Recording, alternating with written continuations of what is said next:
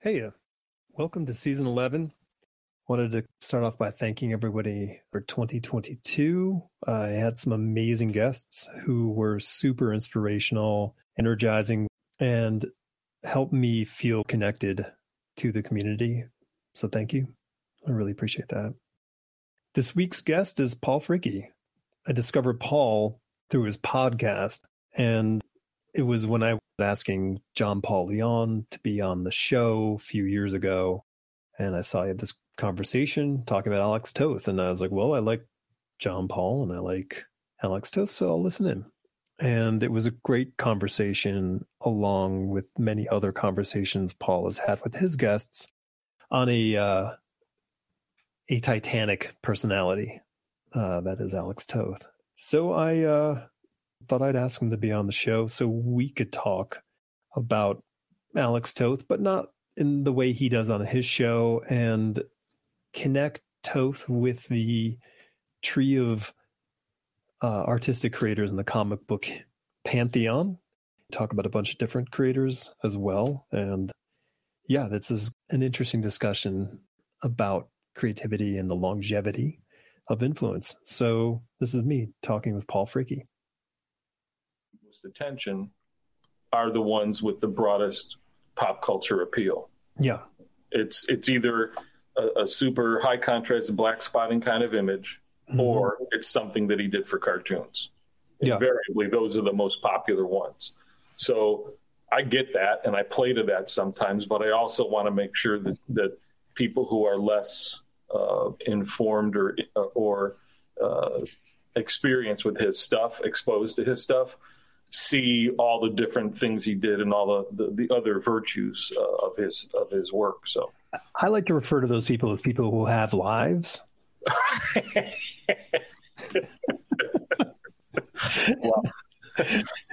um, There's no doubt that when I go uh, into Toth um, almost every week in every one of my classes, uh, I know the students get tired of it and some have told me, hey, you got to back off of that. Or when they learned that I was doing a show about it, like, of course he is. So um, I, I, get the, uh, uh, I know that it, that it's off the charts, but I also know that um, I don't know. I doubt that I would have the uh, interest or incentive to, uh, or motivation that, without that hook. Um, right. But but we'll see how it plays out. Yeah, I mean, it's I, I don't know. I mean, I, I, I dig it. I think you know there are a small number of um, comic book you know uh, people who you could do a focus show on for a lengthy period of time and he is happens to be one of maybe there's five people maybe you know uh, you know yeah even when i talk to people about starting they were like what are you going to do yeah. Even diehard Toth fans would say, well, you can't do an ongoing show about that. I'm like, and I just typed up, like, the first guy I talked to about that, I typed up 40 topics, like, in five ten minutes. Yeah. Send it to him. He's like, oh, I guess you can.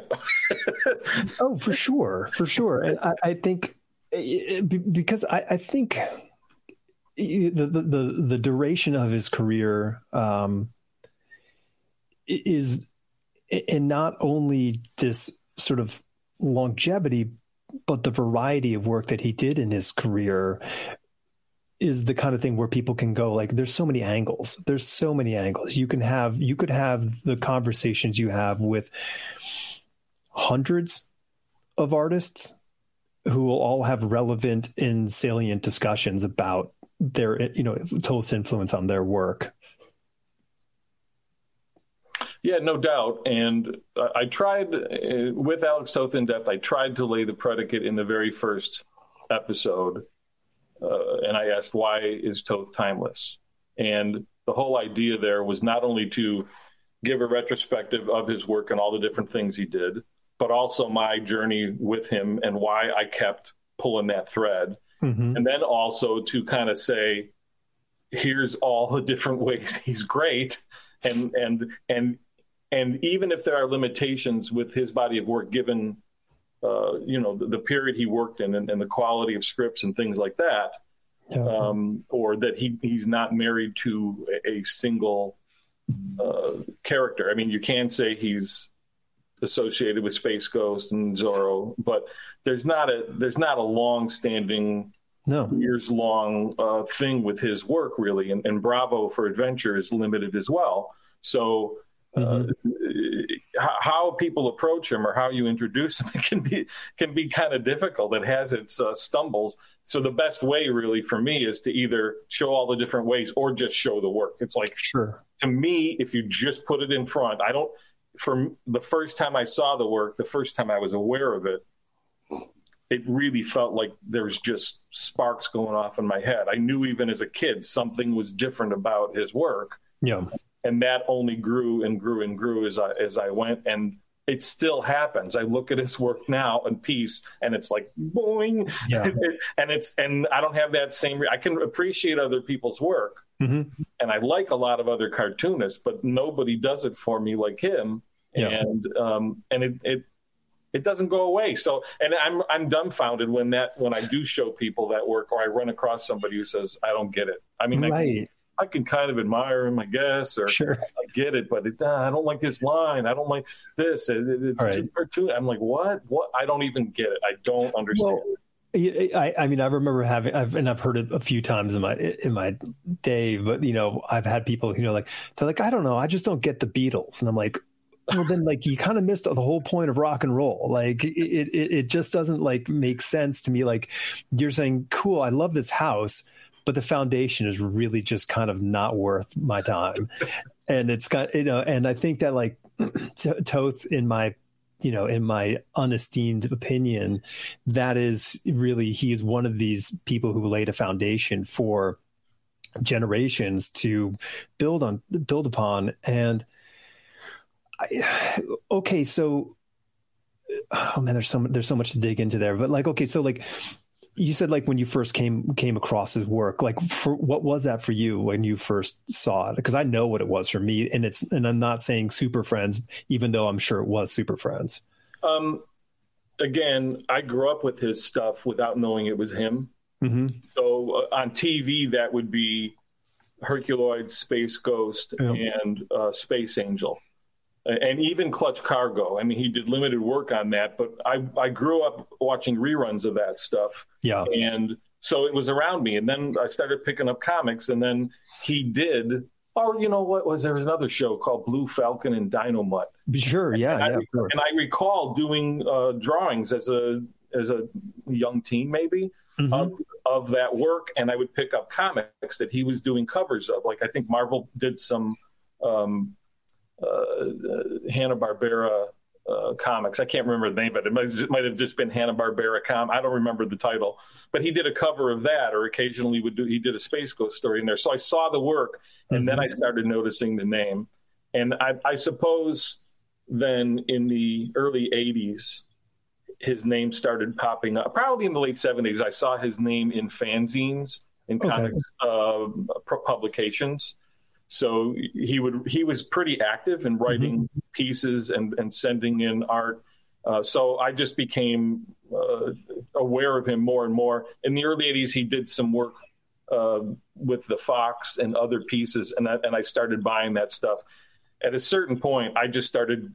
At that point, I just started buying everything I could get right. my hands on. But that's how it started, and it just kind of grew from there. But I knew sure. him, and I knew his work before I knew him where did now? Where did you grow up? Chicago. I was born in the okay. northwest side of Chicago. Okay, so you uh, had so you I mean you were in a major metropolitan area, so yeah. access was probably far greater for that than you know if you were in like rural you know Ohio. Like getting hands on comics. Yeah, sure. Yeah, for me it, that was an evolution too because at first it was my brother, my older brother would bring comics into the house. Mm-hmm. And occasionally you'd get some from the, the grocery store, mostly Archie Digest and Richie Rich comics and stuff like that. And then, and then um, once the comic bug really started hitting uh, in my early teens, um, there was like a, a bookstore that carried comics and I started going there and I realized like Harvey put out comics are available on Tuesdays and Thursdays. They would have these house ads and then I knew when to go and started expanding and and then one day my brothers and I my dad took my brothers and I out to a, a canoe trip in our Budweiser canoe and uh, and we we stopped for lunch on an island and my dad had bought the Chicago Tribune newspaper with him and he opened up the Sunday section and on the cover was a um, uh, a, a, photo of a guy named Joe Sarno in Chicago who who ran a comic shop called the Comic Kingdom, mm-hmm. and or the Nostalgia Shop before that, and he's like, "Look at this," and then I'm taking it in. I'm like, "What? What?" And that was the next level. The next weekend, he drove me to that shop, and I met Joe for the first time. Okay, and then it be, that became a weekly pilgrimage to go to that comic shop from there, I would see the fanzines and learn about conventions. With Joe was also uh, instrumental in running um, the uh, starting the Chicago Comic Con in Chicago, and then later Joe uh, advertised in the back of Trollords number one when I self published, and uh, and then he became a friend and was at my wedding and all that stuff. Wow. So it started. I mean, that to me, it just kind of expanded and expanded. Yeah, um, and it had to be a discovery like that. I mean, people now if they're into this stuff, and I, I, see this with a lot of my students at MCAD, they have a lot of access to a lot of people, and it's all on the internet. And they can find connections with people who are into web comics or any kind of yeah, sure. thing they're into. But then it really was a step by step kind of upping the game to get oh, to the yeah. next level. Um, but yeah, but at least there were places for for me to go to find out more about it and connect with more people. Yeah, because I like I don't think I saw hide nor hair of like a fanzine until maybe like 1982, 83. Mm-hmm. So like up to that point, it was, you know, like the 7-Eleven and the in the you know in the newsstands, and then I uh, I did. The, the, I don't know how we found it, but like in, in the town my father lived in, there was this God, maybe he was, he was a bookseller, like a used bookseller. Yeah. He had like the second floor shop, but he had this huge section of long boxes, and I would go in there and I and and then he like had this like deal. He's like, oh, you know, for every ten comics you get, I'll give you one percent off on the sale. And I re- remember like after weeks and weeks or maybe months of going there, I turned to my dad. I'm like, you know what? If we bought ten thousand comics, he would have to give them to, for free. You know, like I did the, like this, I did the math mm. and he's like, you're right. And so like, we went back there like the next time and the place is gone. So like the guy, but he had, he, he brought me to his, the, uh, his back room where he had, I, I mean, I'm not kidding, Paul. He had like hundreds of long boxes. Like it was just one of these guys who had all the comics in 1980, mm-hmm. you know, one that right. nobody else had and but there were no there were no specialty stores so he didn't have the avenue of just having a shop that sold comic books because who would buy them right, right. yeah yeah i had i, I heard uh, stories from um, the the guy we brought on to be our Trollords editor brian augustine who passed mm-hmm. earlier this year and brian longtime friend he told me that he knew joe sarno before i did in the early to mid 70s, before Joe had a shop, uh-huh. literally people who were into comics found out through word of mouth and then would go to Joe's basement. he ran the shop out of his basement because he was already collecting comics and teaching everybody how to bag the comics and, and, yeah. and, all that kind of stuff. So he was one of the early guys who did that while other things were going off around, uh, going on in New York and California. Joe was also spearheading a lot of stuff, but that's how it started. Was like, oh, Amazing. oh, I can't run this out of my basement anymore. Um, I'm running out of room. I need a better access point, brick and mortar. It's so funny because you know you said like you know how that sort of pathway of whatever what the interest is and how you follow it and chase after this the next thread and this sort of like interest and uh but then you know you were saying how like you you know younger everybody, I should say, just has access to everything at all times now with the internet. But you wonder what the equivalent of that basement thing is that nobody knows and how like what what is that um I mean, if you hang out on Twitter long enough, I think it'll be Twitter eventually. Um, you know, um, yeah, it's just curious that, like, I mean, I, I, because the thing is, is like we look at it from a perspective where we go, like, well, there just isn't that anymore. But I'm like, you know what? There is. We just don't know it. Like, we don't know, and it's it's kind of not for us. Um, mm-hmm. It'll happen. Like this conversation will happen. Yeah, there are years. there are still niches even on the internet. Mm-hmm. There's no doubt there are little pockets and niches, and there's probably a forum that five people are in in on or or uh, whatever they call these. I'm sorry, I can't keep them all straight, but. Yeah. Um, uh, but a lot of it to me is about um, discovery and and what you don't know. Yeah. And I wouldn't trade that journey for anything really. Mm-hmm. And and and then it's a matter of access. Now the access is there, so you can find those niches, sure, and those little spots more quickly. I think something's lost. Yeah, no, but, no, I, I, but I, I don't. I'm I'm totally into information and tech. I'm I'm I'm yeah. I'm glad for it. It's much yeah. like the proliferation of of uh, TV shows. I'm like people are like, "There's nothing good on. There's too much available." I'm like, "Well, there's a lot available, but this is a lot better than the stuff I grew up on." Of I'm, course, I'm glad there's a lot of stuff available, and and uh, true for comics, true for, probably for all media. Right. And and listen, something is lost in the terms of something is lost in regards to your experience and my experience. Yeah. But for someone who is 12 years old or whatever age, you know, they are 20 years old, I don't I mean I'm I'm just making numbers up, but nothing is lost for them because right. it is what it is. Mm-hmm. Um, like the band Kiss might not be a thing now because that whole mystery of who they were was massive and that was what propelled them. That's another thing my older brother Carl uh, introduced me to, and seeing those covers with the the comic booky, oh yeah, uh, Ken Kelly uh, covers or something. Destroyer, yeah. and that was my first. That was my first rock concert. Was a Kiss concert. Sweet.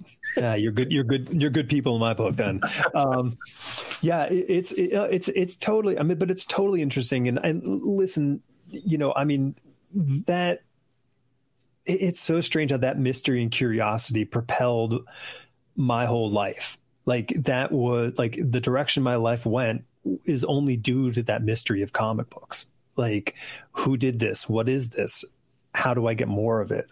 Um, yeah, you know, and I think that carries on in a fashion. And you're right. For young people now, they don't think they're missing anything. I do no. tell these stories to students at MCAD uh, of, of what my journey was like, and then I ask them what their access point is. And most people now uh, coming in are reading web comics and manga. Hmm. That's most of it. And I'd say it's probably at least at MCAD, the the the, the folks who come into uh, MCAD into the comics program are about 20 to 30 percent male. Okay. And so it's a complete flip on what I grew up with sure. in regards to um, who was into comics, um, and, and, you know certainly certainly different from the first uh, Comic Con I attended. Um, yeah. And I think that's all for the good, but it does mean that their access point is different. So I try my best to keep on top of what um, younger people are into and how they uh, mm-hmm. have, are coming into uh, the medium and different genres, and also at least give a little history of how it was for me or what it was like 100 years ago and what is the evolution of, of the industry and, and the medium. Um, I find that all very interesting. Well, it is. It's important. It's also it's also interesting and important. And I'll, and I'll give you, you know, so like when I was in when I was in art college, um, the like yeah, the historian Bhob Stewart um, yeah. was my was my teacher, Got it. And so Bhob would like laboriously talk about cartoon strips and stuff from the you know the 20s 30s and 40s and we would dutifully just kind of nod our heads and go uh-huh uh-huh you know um, but i you know i can't thank him enough because the information that i got I, I learned in that just like my art history classes were so valuable Uh, thankfully I retained some of it. So like I was able to go like, wait a minute, who is that dude who influenced Milton, who took over Milton? Like, that guy Drew Scorchy Smith. Like my mind, like I'm like, oh, I got to go look up that guy because I really liked his artwork, you know. And then yeah, I'm like, you, oh yeah, Noel, a reference point, right? Right, and I'm like, oh yeah, Noel Sickles, that dude was the best, you know. And it, it was one of those kind of those introductions on top of the fact that he brought people into the class to talk. So he brought Harvey Kurtzman in to talk. Crazy. He, you know, he brought Larry Hama in to talk. He brought um, Kyle Baker. So what a what a broad range of people coming into right. the class. Mm-hmm. But what they all imparted was this amazing experience and wisdom and you know and, and so I'm like, oh, these people are the real thing. Um, no doubt. Yeah, I mean, and, and listen, my teachers, like Gene Colan was my teacher. You know, That's Will. Eisner was my teacher. Like, right. like Joe Orlando. These people are all like, you know, amazing craftsmen and kings. Yeah, and I don't know how many people I've heard from uh, peers and pros over the decades who said that Orlando gave them incredible advice. Uh, yes, very early in their career, where he would mm-hmm. just go, he would mark up their page. Yep you know, sometimes on a copy or whatever else, but just uh, tell them about storytelling basics, and he could do it quick because he was editing or at, DC, I think, yeah. for a long time, right?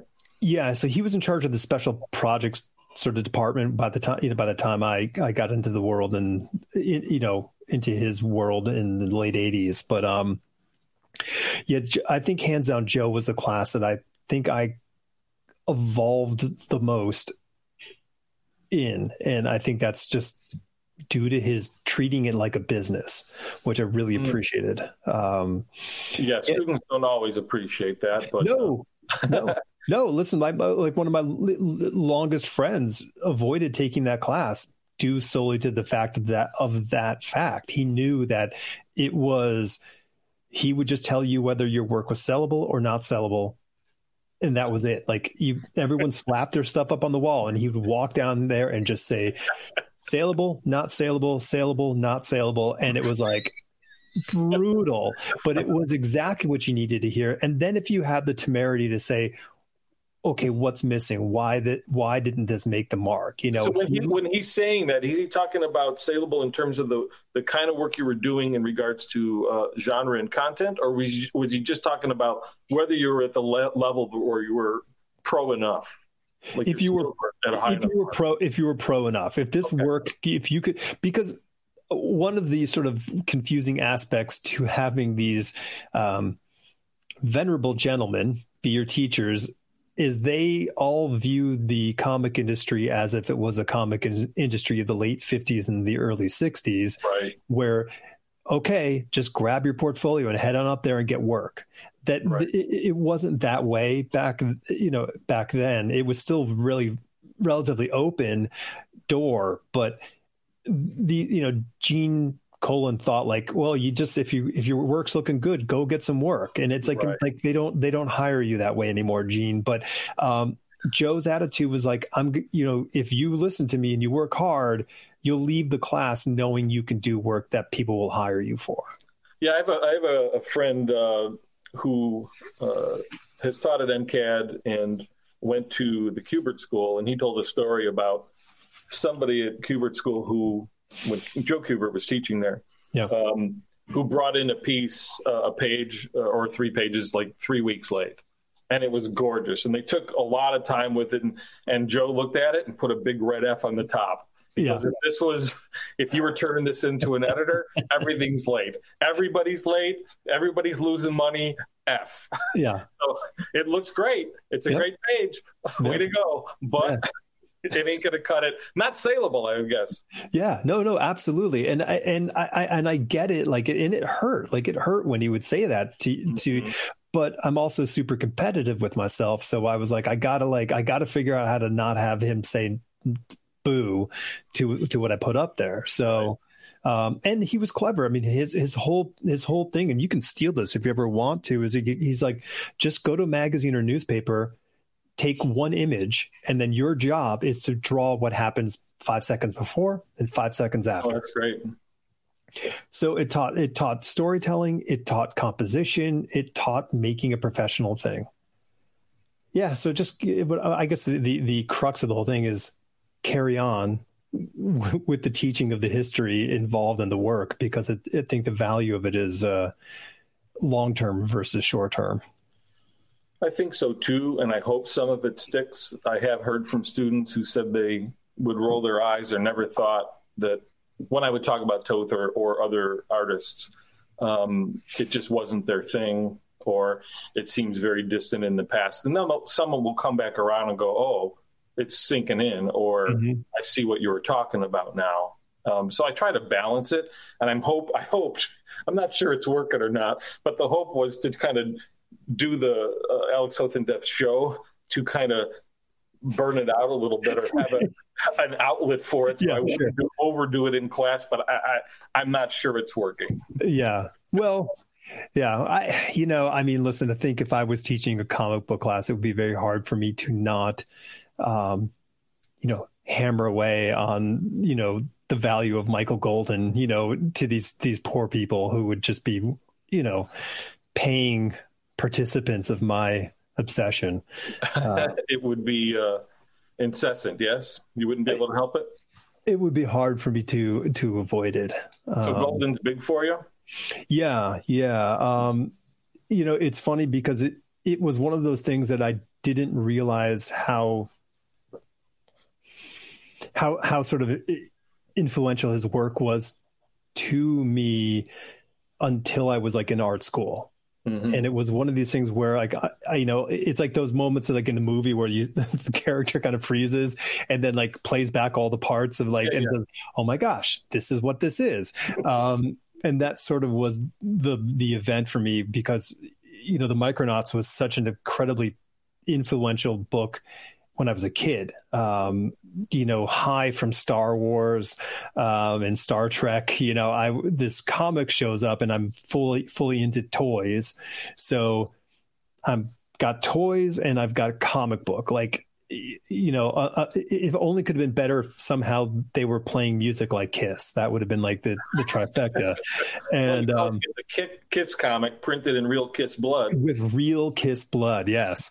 Um, and it was just one of those things where I'm like, oh yeah, like that was the comic book that I sort of learned like if you show up here every month you get to get this you get to get the continuation of the story.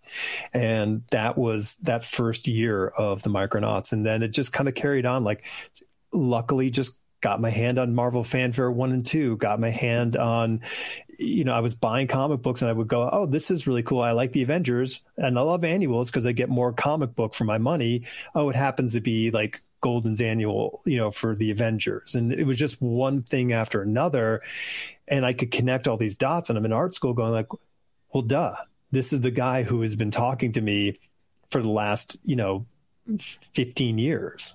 Um, it clicked finally it's not even not even it's funny things not even 15 years. So it would have been like 10 years right. just 10 years. And uh but it clicked right in. And i'm like okay that's the guy. And and yeah, i was he, was he, was big for me too. Yeah. And probably predating for me micronauts because i was he's his work started popping up in D, at dc mm-hmm.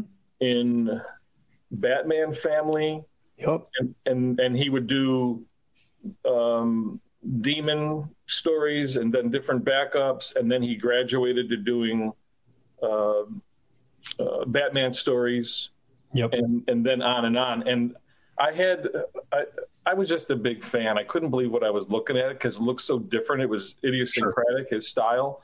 Um, I don't know why, but in some fashion, it reminds me of Richard Corbin's work as well. Interesting. How, how, they do, how he early on in his work, and it's still yep. true in Micronauts, they distort faces in a similar way, even though on the surface their style is, I think their styles are very different. Mm-hmm. Um, but I think I made a, a, connection with that, and and then I got my hands at one of those small Chicago cons on three pages from the the man bat stories he did, and regrettably I I sold those. Okay. Um, some years later, I don't know why I got tired of it. I don't yeah. know. I don't know what happened. I'm, but but uh, it, those were instructive to me because what as I was doing, um, you know, in the earliest years, doing my own pages, um, and at that size, right? Learning, mm-hmm. you know, what size to do it at and all that. Um, I would have the Golden pages next to me or at the board and study it. Like, how thick are these lines? And right. what is he doing here? And how is he using zip-a-tone there? And what level of detail do you have to go? And um, man, I wish I still had those. But, uh, but yeah, he was very informative for me at that time. Uh, and Micronauts was a was a big, big deal in my head and, and with my uh, comics pals. Yeah. Yeah. It, it's interesting because, like, you know, I would have, I would naturally say I'm like this dyed, dyed in the wool superhero fan because it's just my childhood growing up with Super Friends, cartoons, Mego toys, and all that stuff. But like, the comic book like if you had like hey here's your sack of comic books kid. Which ones can we take away and which ones you can you not live without? It would have been the micronauts as a kid. I'm like no no these are the ones i have to keep. And i think not only in part of the toys and in part of the storyline itself the artwork just sunk in and that was kind of the mar- the mark for me and i totally dig the Corben sort of angle like and i think you probably aren't too far off because I think Michael's interests lie far outside of comic books. I, I, think you know he understood what Kirby was and he dug Steranko, but comic books really aren't his jam. So he was he was looking at different stuff. Yeah, he. I've I've seen some interviews with him, and uh, his perspective is seems very odd to me for mm-hmm. someone who worked in comics for so long. Um, that that he I don't know. He he sometimes looks at it as a business too, and it seems yes. kind of like a perfunctory way of go, uh, attacking the work, or that's a mm-hmm. job I did, that kind of thing. But yeah. that's not how it felt on the page. The, I think the Corben thing, uh, gold, the cold, I'm sorry, Golden Corben connection came to me because I would copy their work as, mm-hmm. a, as a teen, and I would just draw the faces and. And I got it, you know, on one hand, I was looking at how to draw the comics the Marvel way, and doing structure to the heads right. a certain way and trying to draw a Romita or or a Buscema face, and then I had these mongoloid kind of faces that were all kind of distorted the way they did it. Yeah. And, and I and that was really appealing to me. And in some fashion, I was trying to copy it because I liked how it looked, but it also when I did it looked really weird and funny. And I'm like, wait, why can't I get this to look right? Um, mm-hmm but that's when I noticed that there uh, there was something similar to uh, to how they attack stuff. Yeah. Um, but Golden, yeah. I also though, as far as genres went, I mean, a little bit later he went, he did the Nam, and and and, and also his work would pop up in um, in Marvel Black and White uh, mm-hmm. books, sure, uh, or or just in small books. So some of my favorite stuff of his I think he adapted the Cask of Amontillado. yeah, yeah. That, I think that was his first work.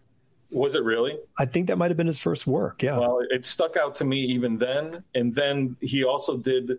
Um, I'm not sure what it was. Maybe in Marvel Presents, a black and white thing. He did a, a wash story about the the Hindenburg, if I recall. Okay. And it's a it's a beautiful looking story. He did Howard the Duck yep. for a while, so he was kind of all over the map, and whatever he did, I, I was really into. Yeah. At some point, I became less enamored with it. Yeah, interesting. And and so I can appreciate it, and I still like some of what he does. Um, but it sounds like you're still into him the same way, whereas I kind of veered into I don't know. I just I, I, over the last few decades, I've instead gone to people who do simplicity more. Sure, and, and and I get and I get that, and I mean, there's a there's a Michael Michael I think Michael has the ability to take very complex things and still make them very clear. It's very hard to do what he does by putting so much in there, but you can still see everything. Um, you whereas sort it out even though there's a lot going on. Yeah, and yeah, I think that's true. While I think what I, yeah, and I think like I think if you could like go in it with a like an eraser, so to speak, you mm-hmm. could tothify his work. Do you see what I'm saying? You could yeah. sort of you could reduce a lot. Like if you adjusted the contrast, okay, like I'm just going to blow out the white and and knock out the black, and I you could get closer to that Toth idealism and my you know that we all want because that that that idealism of that clarity that that Toth puts on the page, you know, we're all striving for it for one degree or another because we all know that the goal is to make something legible.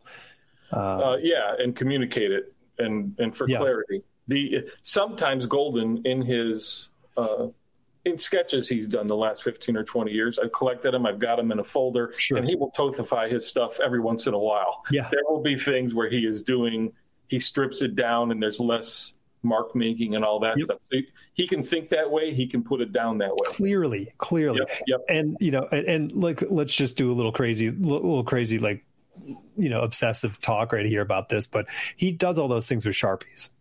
Like this isn't like, it's not he's not pulling out brush pens. He's not doing any of that stuff. It's a sharpie. That's what Golden's doing his sketches with. Yes, just Crazy. just to put that in context. And that's you know that's not dissimilar from uh, from, Toth, right? Doing his doing the marker work. Here we go. Ready? This is the Toth moment. There you go. Uh oh. The pen. exactly right. Yeah, I mean, dude, like, I the, the second I learned this is what he used, I bought I bought boxes of them. You know, I'm like that's the magic. If you have the pen, then you can do what he does. Well, so I no, I I think I was talking. Uh, I was talking with someone. Maybe it was last week. Maybe I was talking with Billy Hines about this. But the thing is, is about this whole oh, if I buy the tool, then I'll get I'll be able to do what they can do. Yeah. That's the false narrative that we tell each other uh, right. ourselves. But the, the the magic that happens from that is when you plateau with whatever tool you're using and you introduce a new tool into the into the equation your mind has to evolve to adapt to get better at that tool that you just put in your hand right. so you do actually improve. It just may not yield the result that you thought it was going to right. Right. Well, and at least unlock something so you have to approach the work in a different way. For sure. This is the kind of thing I do. I just taught a, a class, and I've taught it several times, called Materials and Techniques, Comics mm-hmm. Materials and Techniques. And I'm just trying to have the students do things from a variety of ways. We, we do uh, assignments where we're just, it's brush inking over good blue lines week after week. So you're getting the uh, um, uh, the technical aspect, the control over yeah. a brush. But then I do also I have them draw each other observational drawings while people are talking to each other with a sharpie, as mm-hmm. thick a line as possible. So I'm trying to run the gamut from one side to another, and then we do a lot of things in between as well. Yeah. Um, and I was a the I was a guy who grew up going, wait, how did they do this? What's the right way to do it? Crow quill was my thing, and then brush and line variation was my thing. That is not my thing anymore. I can right. do it, but now my thing is to uh, attack it uh, with more of a, uh, a less line variation. I'm more right. concerned about the texture of the line and what the line is is uh, where it's going, rather than as J. John Paul Leon said to me, uh, uh, what it's doing and right and uh, and and so there, there can be an evolution or you can bounce back and forth uh, between those things as well yeah yeah yeah, the, yeah. that's the uh, the the uh, the joke is it's people roll their eyes when you ask that that thing what do you, what kind of pen do you use what kind of brush do you use mm-hmm. i think there is some value in it when i ask that question i'm not asking oh because i asked that of jaime hernandez once and and he he told me, and I was just I was astounded that he got the kind of variation he's gotten with the G pen, which mm-hmm. I find very stiff. Right. And so that just gives me a different perspective of what is possible with a tool. Not like I'm going to get a G pen now right. and draw just like Jaime. It doesn't. It doesn't work like that. Yeah. Um, but I think a lot of pros uh, uh, infer that meaning or motivation with that question, and maybe uh, maybe people do mean that from time to time. I'm just trying to find out who does what with what and and why is it worthwhile. And what you learn is after you ask that question many times is everybody's using everything. Sure, There's all kinds of people, and they're getting good work from a variety of tools. So well, that's I mean that's the thing. We, all the tool. I mean, I mean, like when I was you know drawing, you know, for for my bread, like my tabletop had tons of tools around it. I because it was just this endless, you know, thing of like I just need this tool for this and this and that and the other thing. Um, I wanted to take a moment and say thank you um, for um, getting the um, conversation with JP down when you did. Um, oh yeah, was, I'm thankful for that. Yeah, I, I was I was in you know contact with him, and he was just you know he was not well enough to talk when uh, when we were talking, and uh, he was really himself in the terms of like he was so apologetic for not being able to be up for the the talk. And i'm like dude don't sweat that. Like he called me and we had a wonderful talk as friends right. but i'm like i'm like dude what you know?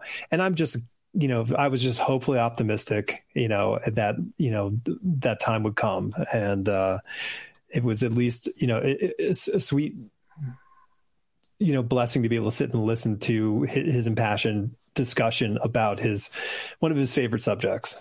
Yeah, I'm I'm glad I was able to do that with him when I was thinking of doing the Toth show uh, and having guests on. He was my number one first guest that mm-hmm. I wanted.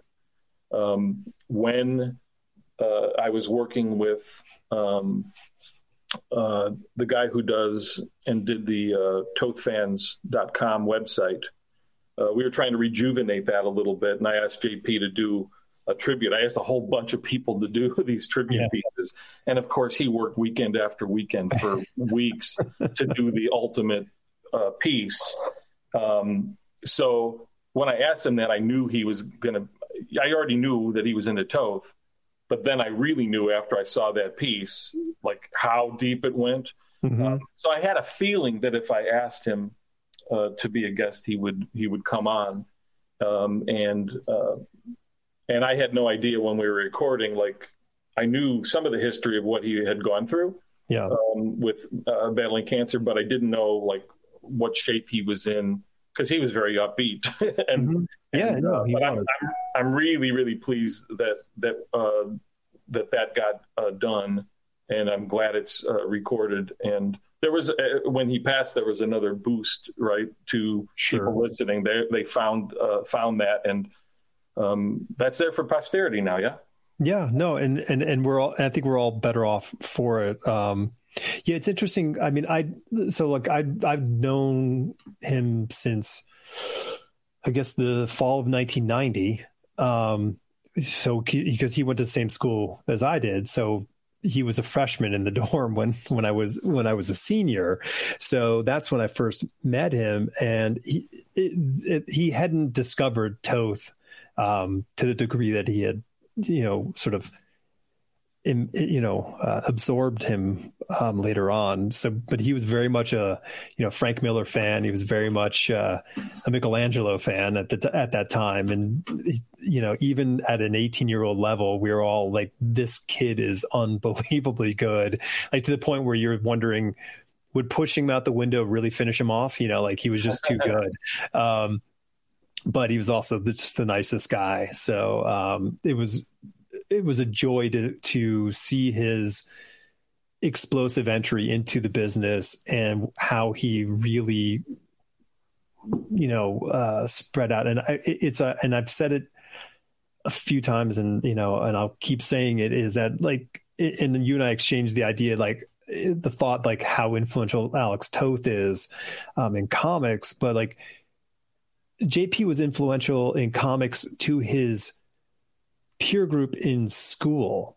Like right. his the people who was there. Yeah, like they were like influenced by him, which is not a very common thing. That was the first sign of how great he was. Right. Uh, so his he, um yeah, I mean he he just just the best the best guy and uh you know can't can't be happy enough to have as much of his work around as possible. So yeah, I uh, I've collected that over the years as well, and uh, mm-hmm. uh, spread the word as much as I can. I would like, on top of the uh, Winter Men um, artist edition that's sitting here in the studio, I'd like someone to reissue the, the book as well, it's right over my shoulder, so people can can read it because that's not always an easy thing to find, and it was his his favorite.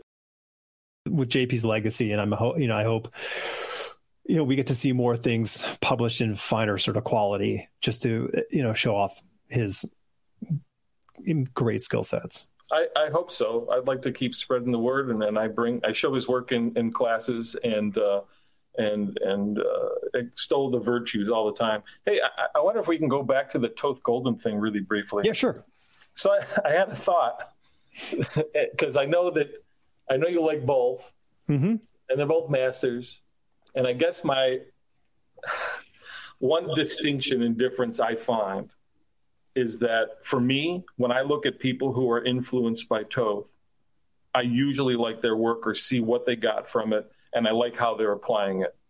Mm-hmm. Most people who are into Toth seem to understand, not always, but they seem to understand what it's about. Howard mm-hmm. Jake Quakers agree that people I like where this is going. Okay. But, but I feel like Golden's work can be and has been horribly misunderstood. Mm-hmm. And it's led to a a uh, it's it's led to for the last three decades the type of work that I'm that does not appeal to me as much. yeah. So if you trace that stuff back, mm-hmm. the the image, look, and and a variety of things, it it does go back to Golden. Yes. And and some people say that that goes further back to Adams. I'm not sure uh, if that's accurate or not, but because uh, Adams can influence a bunch of different people. Yeah. But to me, Golden is a very particular type of guy, probably because of what you said. He's influenced by things outside of comics in some fashion, similar to uh, Mignola is influenced yeah. by things out of comics as well.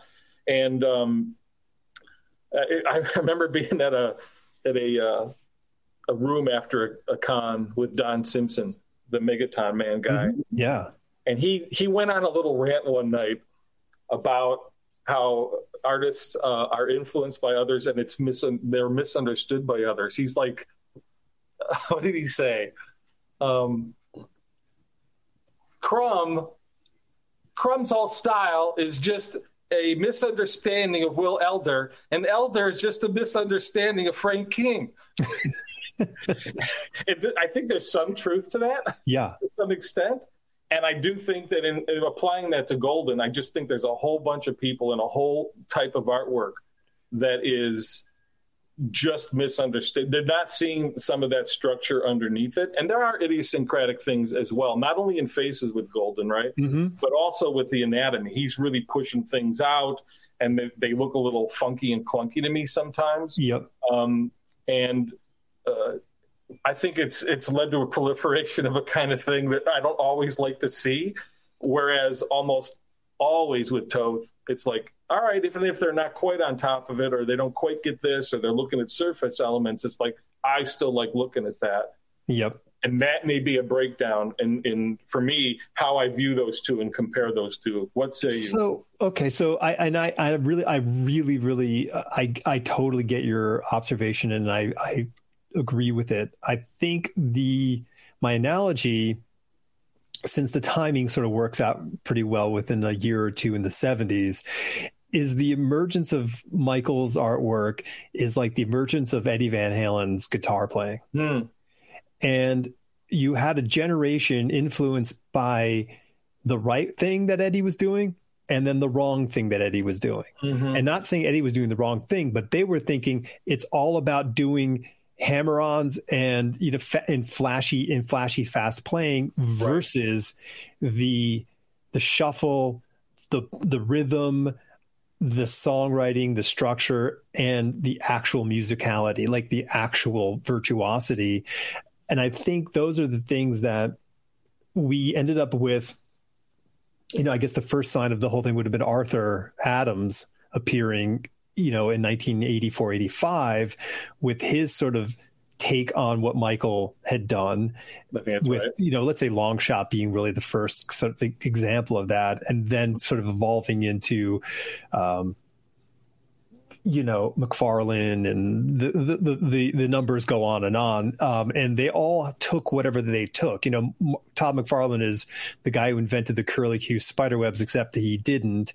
It wasn't him; it was Michael. Um, but that's just how time works um, and popularity. Um, but you get a Brandon Peterson who understands a lot more sense idea of clarity mm-hmm. and uh, and what Michael was was was was doing with his work.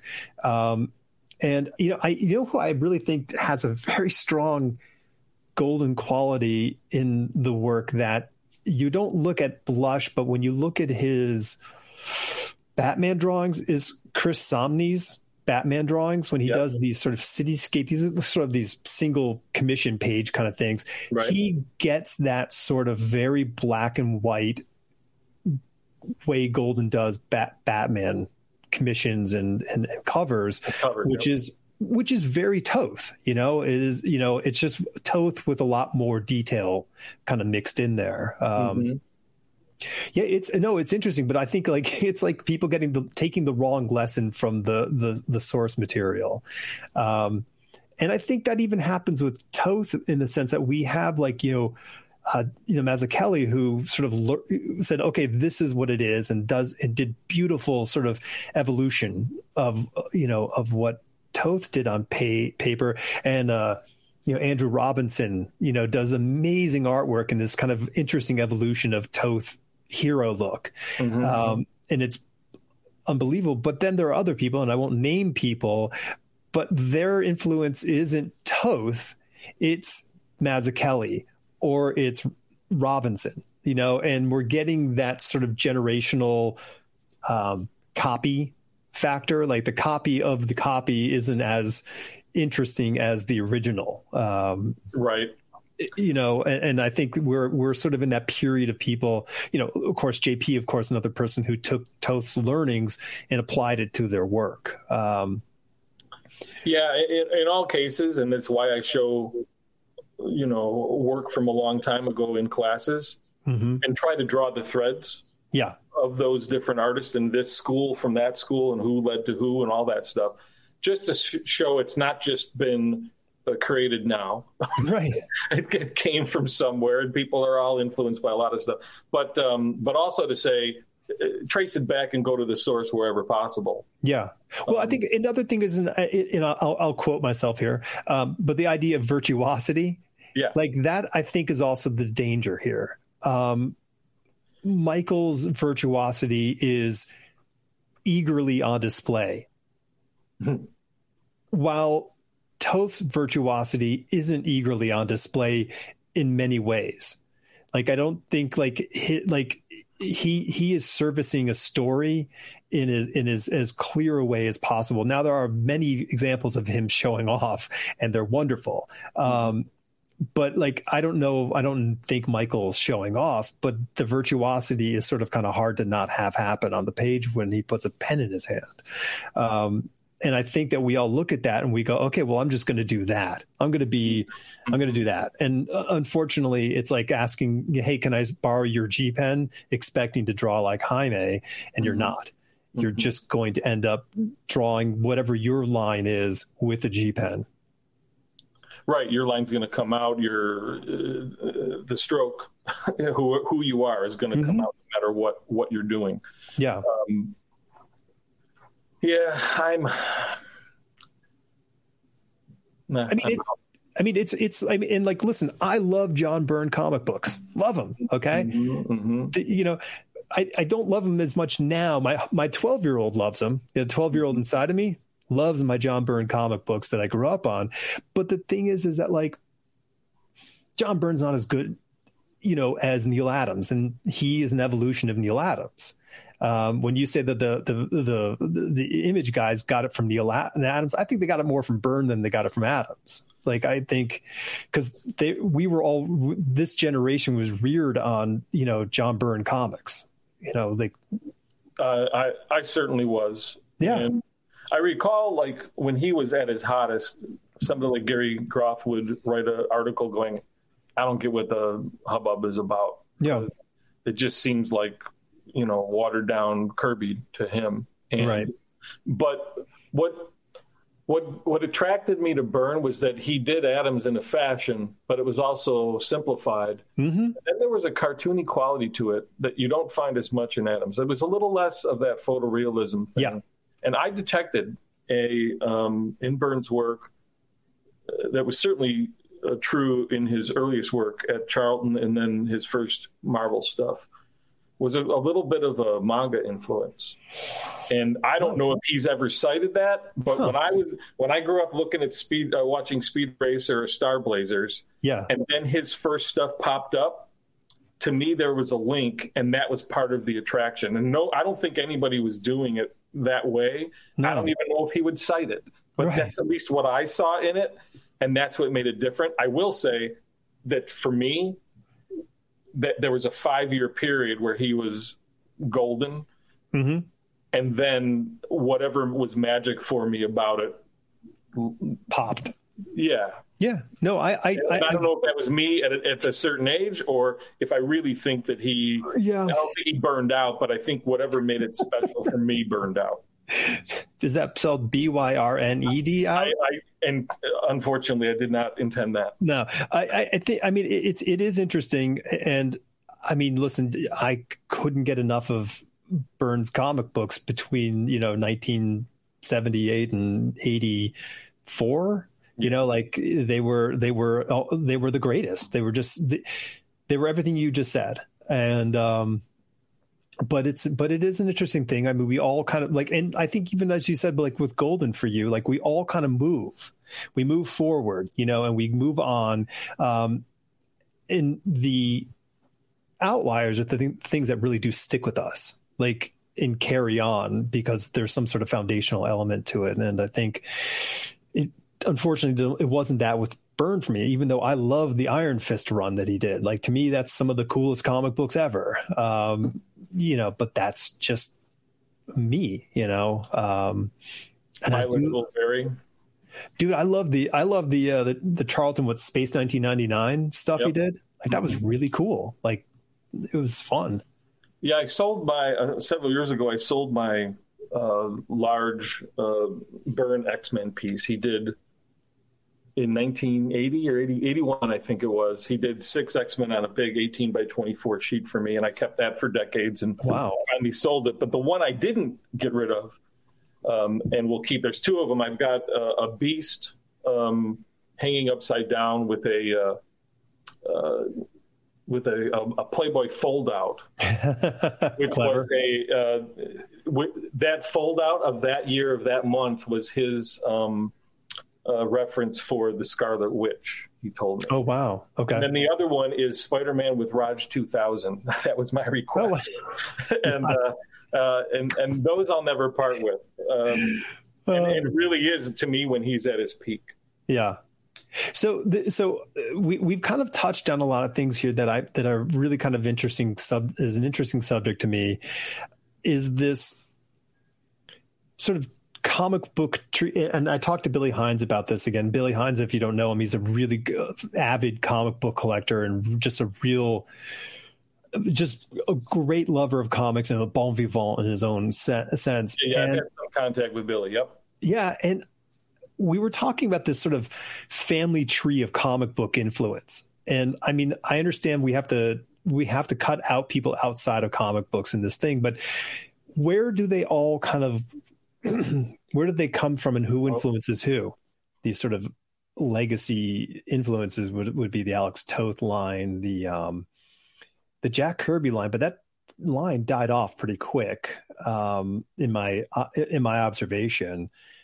And then um, the Neal Adams line, like these are the people who, like, think of the people that Neal's artwork influenced and how how he changed it and how, but like hitting like the late 70s, man, the Jack Kirby vibe kind of fell out of vogue. I see remnants of it, and there are people who are still Kirby-ish, but I don't mm-hmm. think it is as obvious. Um, I, even when I was getting some of my first comics instruction from uh, at the back of a comic shop from a guy who was going to art school and was into comics, he was like, "Who's like the biggest influence?" And I named all kinds of people, mm-hmm. and he was like, "Kirby." Right. I'm like, "Wait, what?" Because to me, even though I grew up with Kirby, either stuff I saw was um, where he was churning out pages, and the early Marvel stuff is fairly crude, even though it has a power. Mm-hmm. Um, or late stage Kirby, which now I love, but then uh, like I gobbled up and I had, but was a little, it felt dated and off putting a little bit. highly idiosyncratic. So it took me uh, another five or ten years to kind of come back to Kirby and, and appreciate him more. Yeah, um, totally. But I think there are traces of Kirby in in a lot of superhero comics, but I don't know how many people cite it, um, or or that it's as um, uh, noticeable. Yeah, I you know I mean, and I think and I I wonder if his influence is so baked in. That's what I mean. Yeah. To the point where nobody really knows it. You know, they're, they're, what they're responding to in somebody's dynamism or foreshortening or whatever the thing is, or stylization.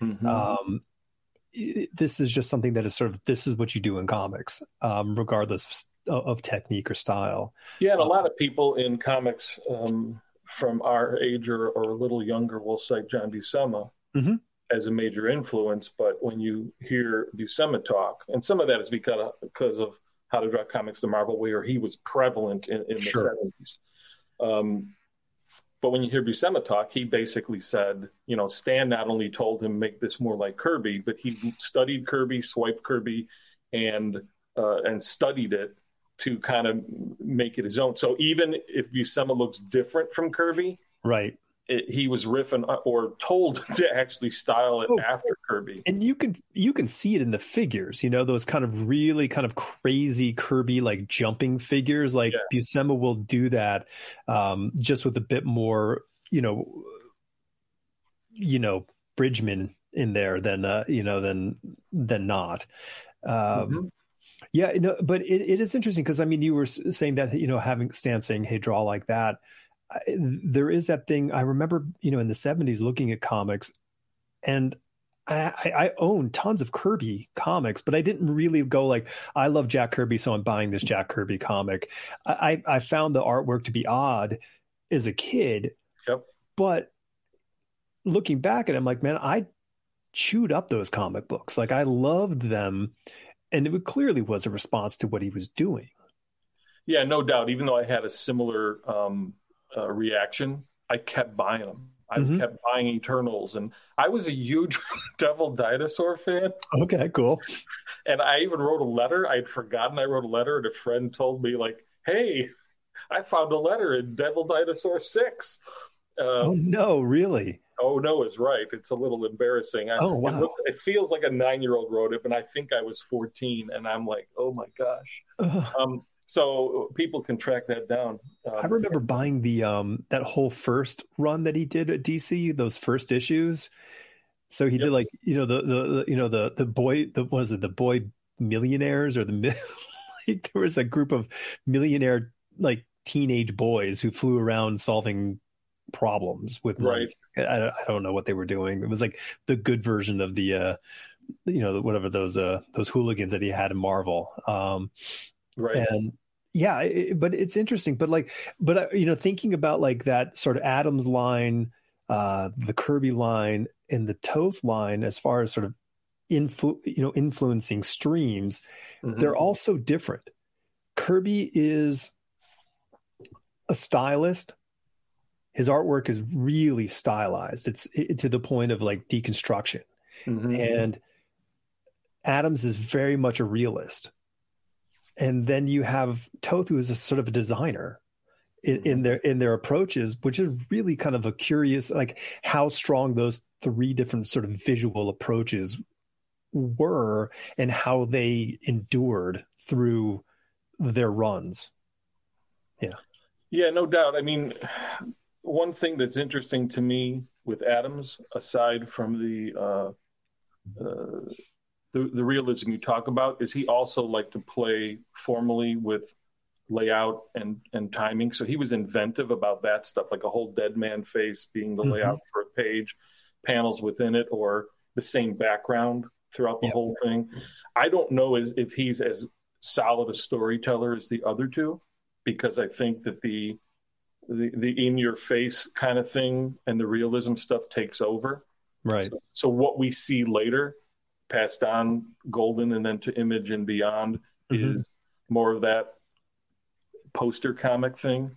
Right. Um, whereas i think toth and kirby are very solid storytellers but where where toth goes wrong in storytelling especially in early, like I'd say the the early '50s. He's experimenting with design so much, and, and even stuff he did in the '70s and '80s. He does certain things where he he crops so tightly that it's claustrophobic, and then it the, the storytelling becomes secondary.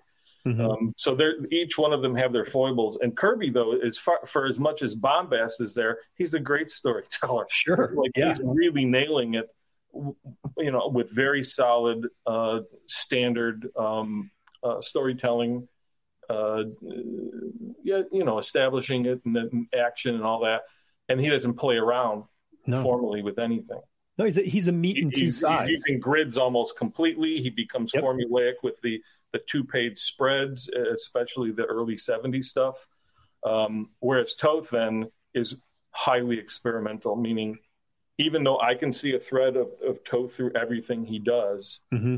He is extremely restless. And where both of those other guys and, and most people stick to a formula and a style and an approach Toth just didn't. He is yeah. like each story most most of the time every story he's looking for something else to do differently the lettering changes uh, mm-hmm. uh, the, the, the page layouts change the approach uh, grease pencil tone he's just like restless now that caught up to him later on because that's really hard to keep up and eventually he kind of couldn't keep going because he felt like he would disappoint people or disappoint himself yeah. So getting a healthy balance for any creator, I think, is a really important thing to innovate without completely uh, setting the expectations so high that you end up screwing yourself by not producing, and then getting into the trap where you become so formulaic in your style that things atrophy. I don't think Toth,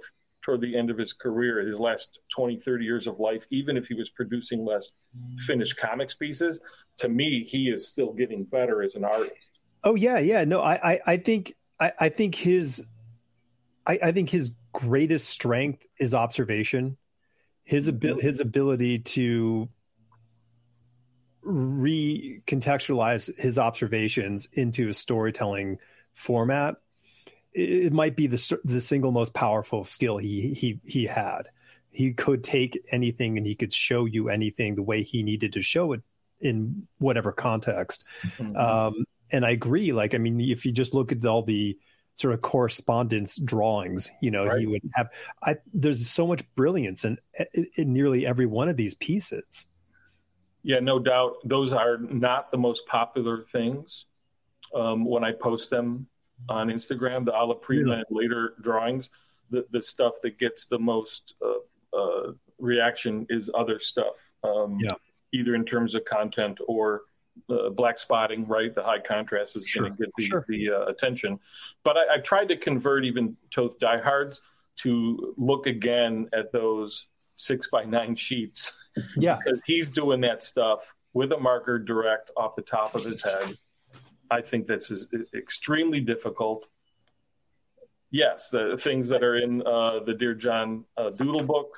Yep. Um, and, and I've collected as many as I can digitally mm-hmm. and share them because I, I think that there's a legacy. Just if I, I'm probably going to do a whole episode on this on Alex Toth depth, where I want to. If if Toth like was like a, an Emily Dickinson, where we didn't okay. discover his work until after they passed, and all he left was twenty or thirty years of these little drawings he was doing in a sketch pad. Mm-hmm. To me, that would be enough of a legacy. Right. That would be a gigantic gift. Or like, look what this person did. Yeah. that in that you know sitting in their uh, in watching their uh, television. Uh, at, that's right at their kitchen table, smoking and and, and hermiting, and uh, and we didn't even know it. Now, one without drawing their whole life and being as good as he was, I don't think he gets to that level to be able to do that. Right. Um, I just think it's a it's very difficult to do, and I I think most people when they're looking at even artists will look at those and just kind of go, oh, there's not much to those but you try it sometime. Yeah, well, it's I mean it's this thing of you know you you have the luxury of ejecting the distractions the ma- the more you master a craft. So by the point of great mastery, you're able to create elegance in one stroke. I mean, we would you know in our teaching of design classes and and typography, you know, it's the simplicity of some sort of shape is what you're really trying to, you know, hunt toward. Um, and that was always like a big thing. Like if you if you can draw a circle freehand, you're on top of something. You know, and that's not an mm-hmm. easy task. It's possibly the hardest task a human has to, you know, can do. Um, and you know, and I would assume that probably Alex Toth could probably draw a circle. Um, mm-hmm. But you know, I, I want to I want to hop back to the the, the trap, um, the creative trap of, of of your your ability, because I think that's something that I've been thinking a lot about, and we as interested parties of of of creators put a lot, we put a lot onto what they do. We look at what they do with this reverence and, and amazement, and we go, man, like they must have been thinking this, that, or the other thing and I and I stop and I go, let let's pretend I'm that person, and let's pretend somebody loves what I do to a degree that they just can't believe. Mm-hmm. I'm really not thinking about a whole lot of stuff. I'm solving the problems, you know, uh, it, it mostly, you know, inter, inter, intuitively.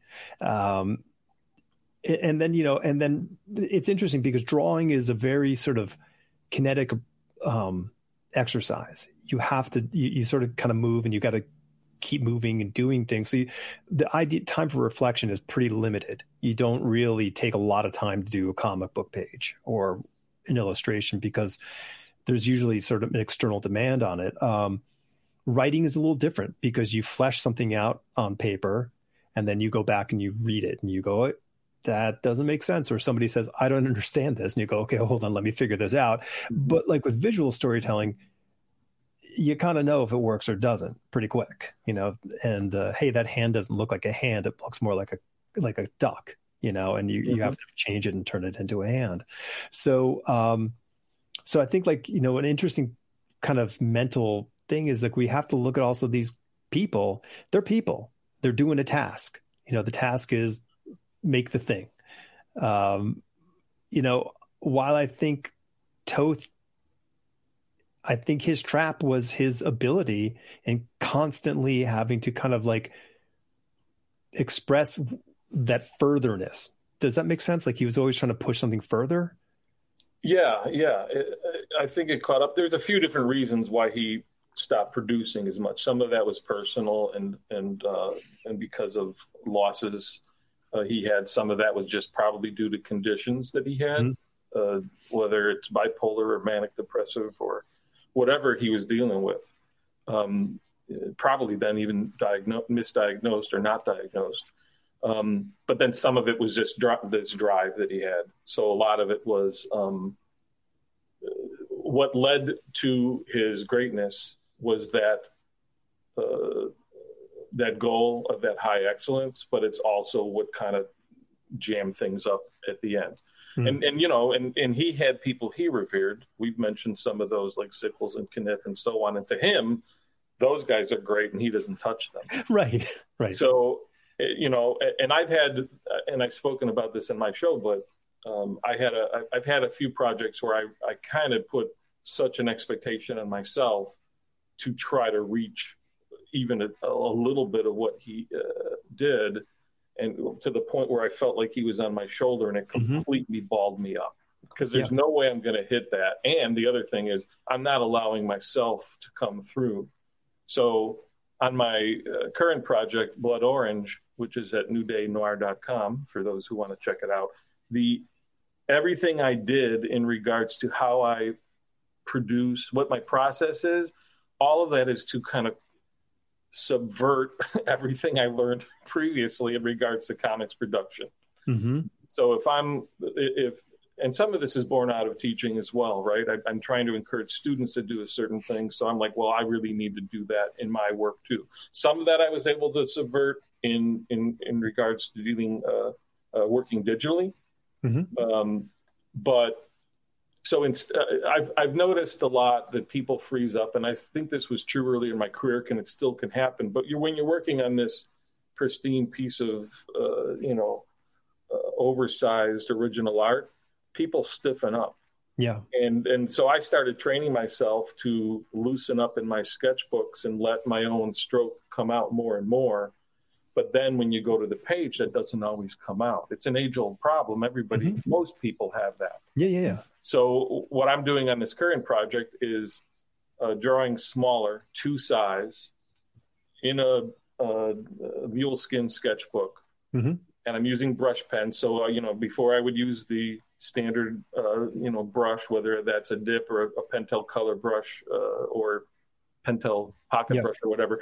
Um, that line thickness, that variation thing, the clean line, all that. I just threw all of that out. Right. And I and I tested and tested. And I, instead of sitting at my drawing table, which I did for a long time and got used to, every, there was all this stuff, all these processes that felt like this is the legitimate, standard, accepted way of producing comics. And I was like, all right, I'm going to just draw two sides in a sketchbook. I'm going to sit at my dining room table. I'm going to use mm-hmm. this, this, and this and I'm going to draw in a different way. Some of it too is borrowed from having done uh, commercial storyboards for mm-hmm. decades. Mm-hmm. A lot of what I learned doing those, um, like you say, uh, most comics are drawn in a deadline, and all those guys were working deadlines. All the ones we revere were under the deadline gun. Um, but that's really true of storyboards. And I just, you know, you had to trust yourself and draw, and, and you got to do it quick, and you're working yeah. with markers but the more I did that, I was like, oh, I should draw a whole comic this way. And some people have done that. I don't know. There's a little bit of that in Marc Hempel. I think that's true of like Kyle Baker's work, especially in Why I Hate Saturn. Some people have touched on that kind of thing. Uh, but that's what I'm doing to try to loosen it up and make as much as what's fresh and and and uh, and intriguing about what I do or how I put the stroke down mm-hmm. uh, to get across in the final in the final piece. How much was that? How much of that was like in preparation for that? Like, like what was your sort of system for figuring out what you were going to give your what limitations you were going to impose on yourself? Uh, some of that I think is um, just years of, of, testing different sketchbooks. Mm-hmm. Um, but then when I was approaching uh, Blood Orange, then I would I, I, bought a few different sketchbooks to see which ones would work and, and I then I started thinking of two sides because I don't know increasingly instead of drawing bigger to let the uh, to get the um, all the imperfections out.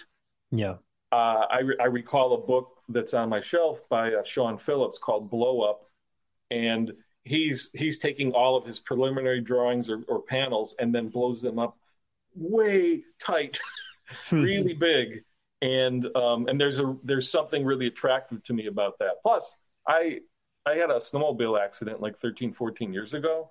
So I'm shakier than I used to be. I can still get the clean line, but it's not as clean as it used to be. It's a little wiggly. Okay. So I just decided at a certain point to start steering into that, the imperfections in the line.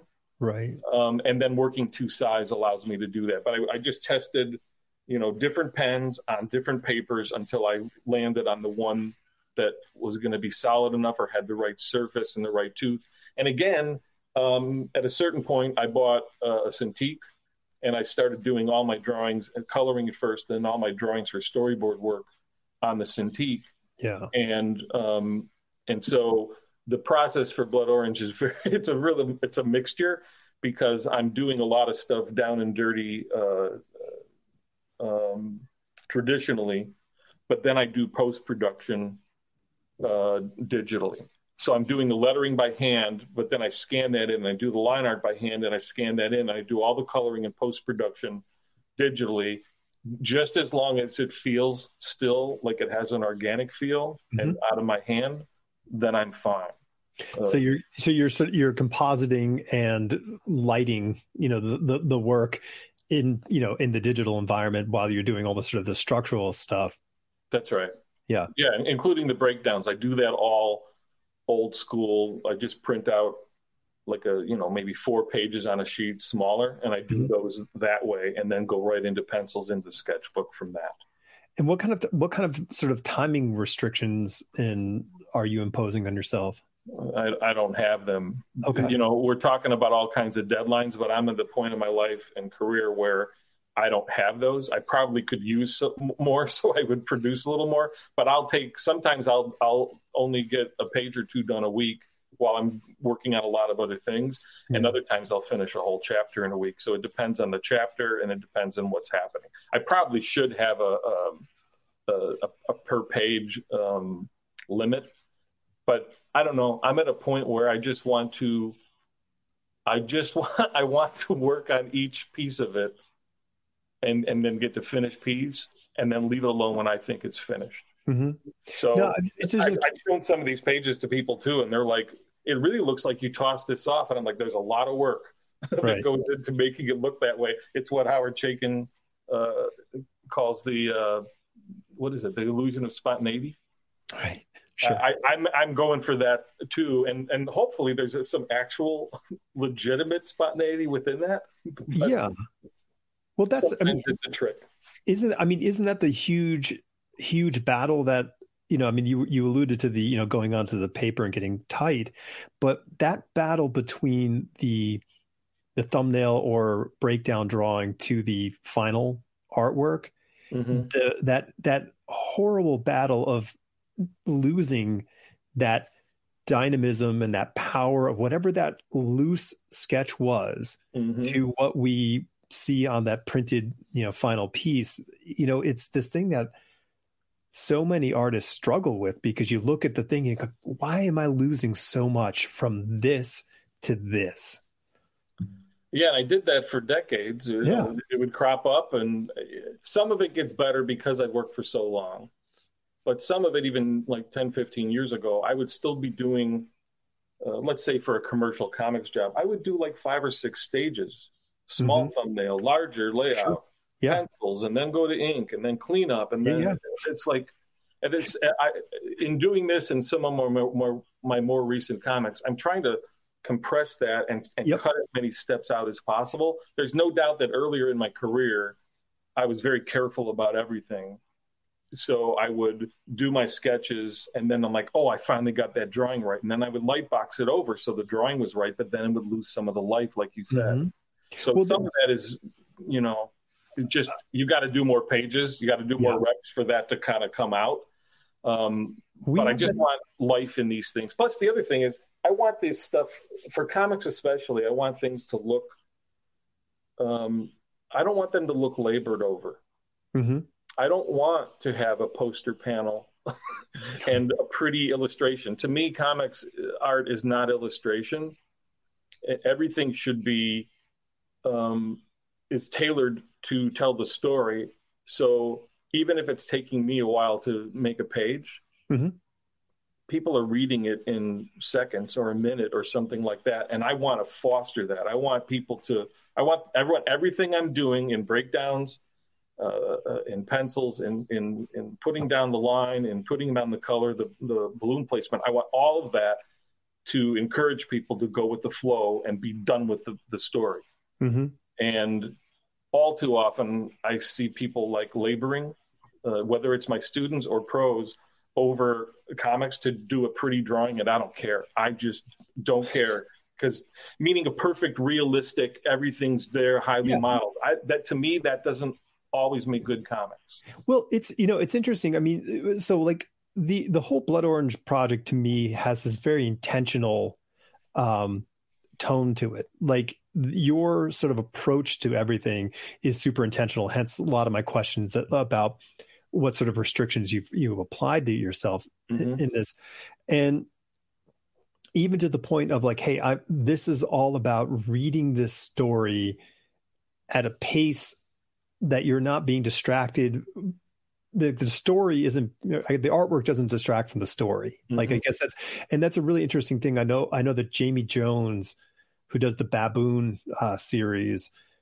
is very much in that same mindset. Um, he, you know he's he's a huge classic uh, you know strip you know artist fan you know loves his will eisner and um, we we uh, we joke that he has a time machine and he's actually from the 30s and the 40s but um but he's he's very much in that mindset where it's like hey i'm i'm all about like getting the story out. It's not about doing but like you know it's that trap that we were talking about like you know with the, with the the sort of the masters you know that we were discussing earlier but it's this trap that we have in ourselves where it's like well i gotta I got to get that cup right at the right angle, you know, on that table and the right lighting and blah blah blah, whatever the things are, which do take all that. It takes time. It takes a lot of time. Um, and the benefit, like, who's that benefiting? Is it benefiting our own ego? Is it benefiting the 5% of the readers who are artists who are looking for the, like, oh, wow, look at all the work that, you know, Jimbo did in this page. You know what I mean? Like it like it's like are we drawing comics for our friends or are we drawing comic books for ourselves? Like I mean it's an interesting kind of battle. Like I think a lot of whatever I would put down was a lot focused on like what my peer group would look would say. Yeah, I had a student uh, in our final crit class the other day uh, I was commenting, and, and there, there, was a lot of detail on a couple pages. A lot's going on, uh, buildings and people and all kinds of stuff, and it kind of creates a world. But there was a lot going on, and and, mm-hmm. uh, and I was commenting on it, and they said, "Well, I'm just trying to impress you," and yeah. I think that's really what people are trying to do. I certainly yeah. felt that in my teens. I'm like, I'm going to draw this skeleton so it looks like a skeleton. People sure. are like, "That is so impressive! Look at all those little yeah. lines." And I'm and so what I've tried to do for myself or and and encourage with students is to say what impresses me is uh, putting thought into how you're doing your comics and telling mm-hmm. your story and then how you're executing it to me that perfect cup just so modeled that you were talking about mm-hmm. i just want it to be believable yeah right i just want it to be believable enough and credible so it reads as a cup that I, I, I believe someone can pick it up and drink from it. And and why are they doing that in the story? And then keep moving. Just read well, it and keep going. Now, I, now listen. I'm gonna, I, you know, in full disclosure, like my mm-hmm. insides are screaming as we're having this conversation. I'm not joking, man. Like my, like my insides are like, you, no, no, no, no, no, no. Um, this is why I, this is why I don't do this for a living anymore. Um, but it, it, it's it is so interesting because that internal battle is there. Like I love, I man, I I've got the same intentions. I have that Tothian intention, you know, where I'm like, oh, okay, I'm going to do this. I'm going to make it real simple, real clean, real boom, got it. Which is how my design work is. Like when I'm for my design work, it is super, super minimal, super, super European. Mm-hmm you know, Swiss style, et cetera, and so forth. But man, I sit down to, to, draw and I'm like, okay, cool. This is a great, I like the layout. I like my composition's good the figure. Okay. Got a good sketch here. And then I just proceed to just like back the dump truck up and pour it onto the page because, because, um, and like, cause I have this, I have this piece I need to finish over the weekend and I have to ink it and color it. And I'm like, all right, well, I'm going to bring my iPad and I'm just going to do it in Procreate. I'm not I'm not going to like I'm not going to go crazy. I've drawn it. I'll just do it in Procreate. I know I'm going to go stupid on it. Like I'm hoping the limitation my limitation of not knowing that program is going to hold me back from doing things, but yeah, and, and part of uh, I guess uh, you know, so limitations on how I'm handling this current project are drawing to size, right? On number 1. Mm-hmm. Uh, I can just flip the page and start the next next page so that keeps things simple. In terms of uh, brushes, I just use like a a, a, a Tombow brush pen that's more pen than brush, mm-hmm. and then a Pentel pocket brush. That's it. Yeah, I use the same old pencil. You know, a, a, a grabby pencil, clutch pencil. grabby. grabby. No, no, no. I want to officially change the name to grabby pencil. It's good. I love it. And then um, and then when I'm working in Photoshop, I just use two brushes. Okay. I just use a, whatever it's called, like a China marker brush, and then some kind of wide water, broad watercolor brush. That's it. So even if I'm using certain tools, I'm trying to keep it so stripped down that I don't get carried away with a bunch of things. Mm-hmm. And and, there, and you know, and then when you're working digitally too, when I first got the big screen and I was super impressed that I can zoom all the way in. And I would go sure. in with my very first scans and I yeah. clean up all the line art, and yeah. then I zoom back and realize I'd taken all the life out of it. Yeah, there's nothing left. So I learned something pretty quickly to like leave that stuff in there and know what to clean up and what not to. And I've got a good sense now of like some of my drawings in my sketchbook are bad drawings, and I don't over pencil. I just go in and do it fast. Mm-hmm. And if I screw up a face or a leg, or I don't get things right in terms of continuity, or the hand's not on the money, I don't care. Yeah. I'll just draw another one and patch it in, or I'll do that with the China marker brush in Photoshop, and I don't think anybody can tell. Yeah. but so some of that is choosing the right thing. Some of it's getting a feel for it as I as I do it. But all that stuff is designed for me to let go a little bit, mm-hmm. so I don't get carried away, and I'm steering myself the right way. Well, it's you know there's so there's so many things because I'm, I'm also trying to like tie in like the thought about education on this. You know, my experience of going to you know in our college studying comic books with you know comic book masters and um, you're teaching comic books and i i think that like it's an interesting like that what are the things that like are super like what are skill things you can teach you know? Like and i think you know listen you can show someone here's the anatomy you know to to study et cetera and so forth. Mm-hmm. but i think a big thing is like it's like with teaching design thinking is what you need to teach people. Like you need to teach people how to solve problems. And like so comic books is a visual you know medium and you have to solve these problems visually. So i get like thinking like you know can could you have people draw comic book pages but like we are just using line we're not going to be doing any rendering. We're not going to do anything. We're going to keep it super simple, super yep. clean, so you can just tell the story. Because it makes me think of. I, I I penciled a book for Keith Giffen, and Keith writes on, a, you know, letter, uh, you know, copy paper, mm-hmm. and he just does a six panel grid, and he draws with a you know a marker what's happening in the comic book, and then you get to do what you want with this basic information. And but that information is super clear. Like i that was a comic book for me. I could read it sit down go okay that was a great comic. Now i got to make it look different. Um, right.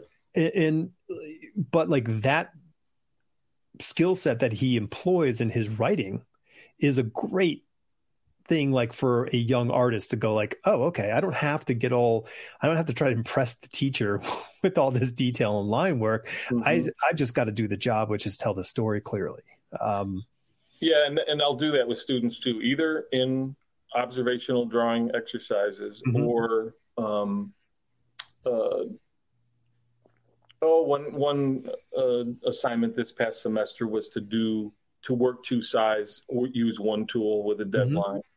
So there's really no tone hatching or right. black spotting or color. And and some people that's in their wheelhouse and others it's like completely it's foreign and like what are you doing to me so right.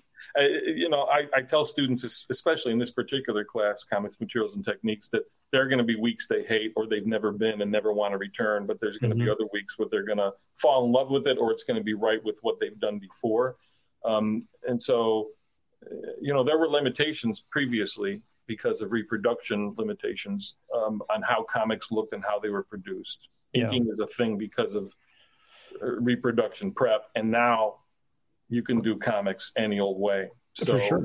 and, and, so one of the assignments too is just to draw comic a, a full comics page with a pencil, everything yeah. in pencil, not wow. pencils to be inked, a finished pencil comic, whether right. that's completely shaded or a, a pencil look, all the letterings in pencil, because you know you can. Yeah, you can totally do that.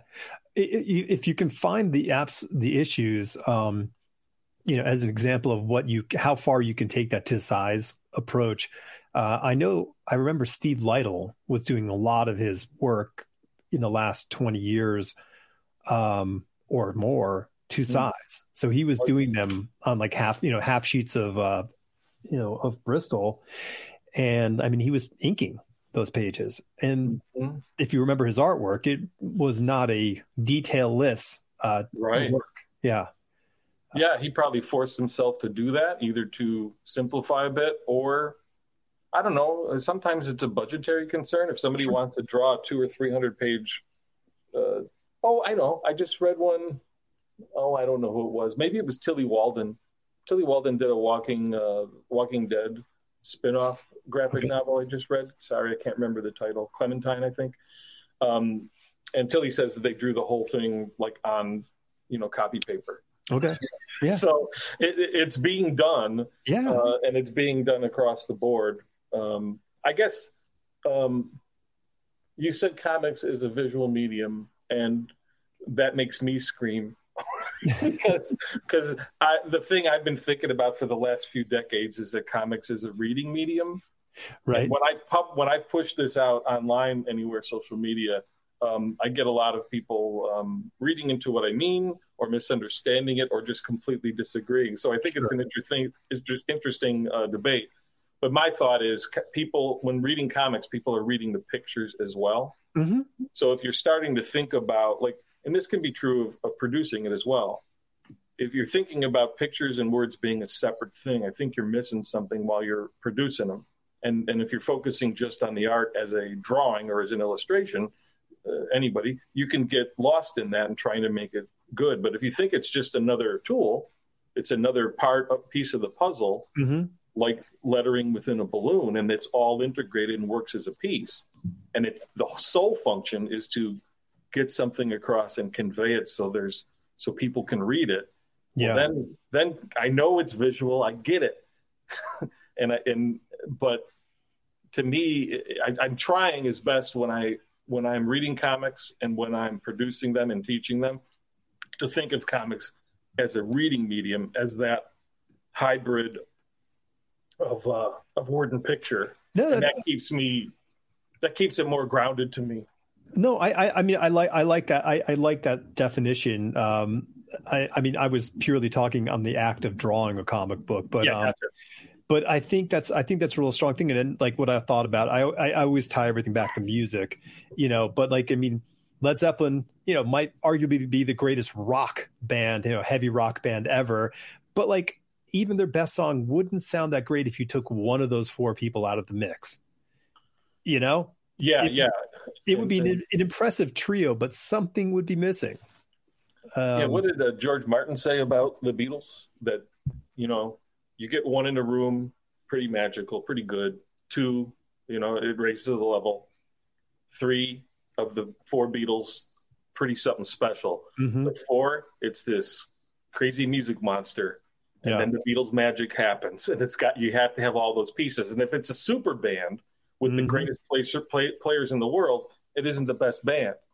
Right. Most of the super bands I see are crappy bands because they're all showing off. No, and, and, it, and you need to have that that yeah. glue, that that uh, dynamic, uh, the chemistry. Well, it's not it's not strictly virtuosity. That's the you know, yep, and yep. and I was having that talk recently with someone about the idea of virtuosity versus um, sort of musicality, and that's and I think you and I were talking about that earlier, you know, yeah, and the idea that Van Halen and stuff. Right. Like I mean the, conflating the issue of virtuosity versus, you know, musicality.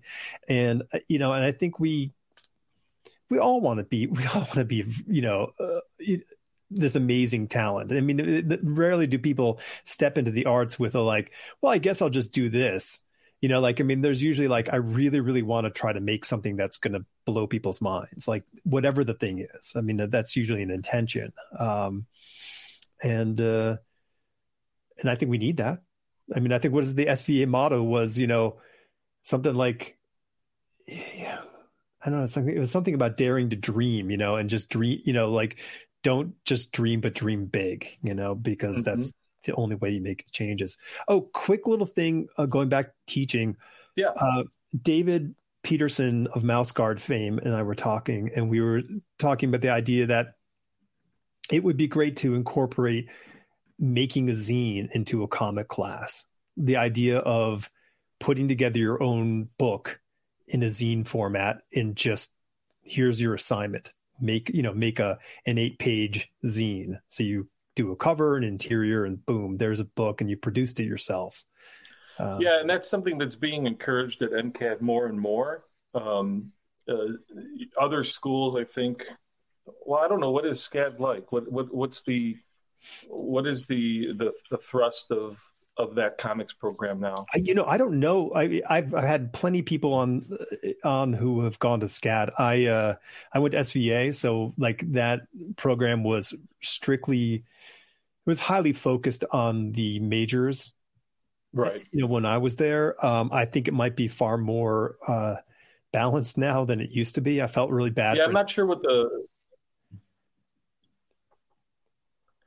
Sorry, uh, there was a buffering issue. Uh, hmm. Didn't mean to interrupt. Um, yeah, I'm not sure what the um, the makeup or thrust is there, or the focus. If you take a, a school like um, Scott, uh, Joe Kubert School, I think it's most people are going there, and what's taught is uh, superhero genre or image based stuff. And mm-hmm. MCAD it has some of that, but is mostly kind of an indie comics auteur kind of thing. And um, and I and, and, there was a teacher there uh, uh, for a few years, Kevin Huizenga, who's done work for Fantagraphics and Drawn and Quarterly, and his whole thing was draw draw comics, make a book, draw comics, make a book, right? Just on and on and on. So we're stressing that more and more, and sometimes it is actually uh, the assignment is make a mini comic, make a zine, mm-hmm. um, and because comics are such a the entry level for comics is pretty low. Mm-hmm. You just need a pencil and paper or a marker and paper, and now you can scan stuff. And mass producing it is pretty easy too, and you can be publishing digitally as well. So sure. there's different. There's really easy ways to get your own artwork out there and publish. And if you get into the production part uh, of making your own zines, uh, making your own books. I think that also gets an idea across to people to the idea of, of building a body of work. Mm-hmm. And if you're collecting it, even if it's a one pager and a three pager, and you put them in a zine, that's a book. It's a little more substantial. Yep. And then you keep moving on, and it builds one thing after another. So I think it's a great idea, and more more more cartoonists should be doing that across yeah. the board. No, I I I, I firmly believe it, and you know, the thing that I have felt was entirely lacking in my in my education was a sense of um, small business ownership and the oh, idea that you you know regardless of whether you're going to go draw comic books for DC or Marvel or whomever you're still a small business because you're not an employee of those companies. And I think understanding like you need to know how to do the whole thing. So when you're out there you can do the whole thing. And nowadays, man, th- there's there is no reason to not do the whole thing.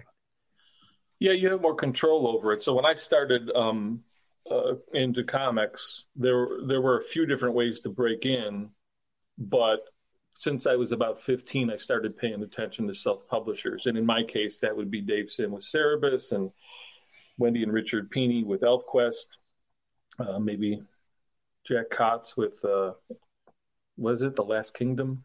So there's a few I paid attention to and looked at. And so I was already training, get my head around it. That when yeah. I was ready to, to take the leap, I knew it, and I and I did everything I could to prepare myself for that. But I was not when I started publishing at 21 a businessman. right, right. and so I kind of we had to learn uh, Scott Beaderstadt and I on the fly to mm-hmm. figure some of that. So I had some tools, but then we learned on the job and um, and everything that I've learned from that, and then in the years since, especially when you take into account that there's probably 10 or 12 mini comics industries within a larger industry, and there are many points of entry now. Mm-hmm. Um, uh, we we get that across at MCAD too. I'm I'm kind of astounded when I hear that other programs uh, and art colleges don't have the kind of class you're talking about. Yeah. And for every um, major at MCAD, there is a professional practice class and I've taught the uh, comics professional practice class a few times. There's also a publishing class taught there by Tom Kaczynski, who uh, runs Uncivilized Books, and so we're kind of like giving them a lot of that so they can pick their spots, get the tools, and then pick their spots about how they want to make it work for them. Because you can kind of jump in any different way, especially when we don't know what is going on with comics publishing and direct sales and everything sure. else now. There, yeah. things are tenuous as we speak. well, uh, uh, comics are still dying, right? They're still dying, right? Yeah. well, Neil Neal Adams was wrong when yeah. he said that in 1970 or 75 that it was going to be gone in five years, uh, and the direct sales distribution system saved it, but it also uh, squeezed it into this incestuous little myopic trap Mm-hmm. and and now for decades we've been trying to break out of that. So and and the other last point too on on this topic was you said or you know we were talking about the um, you were you were bringing up these uh, schools and styles. Mm-hmm. And you cited Adams and, and Toth and Kirby. Well, that's still kind of set up in what we grew up with, Mm-hmm. and and it's you and it's prevalent in in certain genres in comics. But again, the kind of people who are coming into MCAD don't barely know that stuff Sure. and they're not brought up on that. And now I'm thinking, okay, what are the new styles? I mean, I literally I have people who are coming in the last 10, 12 years to MCAD, and for them, it's it's their favorite webcomic artist. It's Raina Telgemeier. Maybe there there was a for a while a, a Craig Thompson school. Mhm. I see less anime and manga big eyes and more of a Miyazaki influence. Yeah, a lot of comics artists now. Yeah. So there are new schools forming. Yeah. people uh, people are now coming up or have come up or been drawing comics for 10 or 15 years and either don't know the people we were talking about or don't care or heard about them and they like yeah yeah whatever Sure.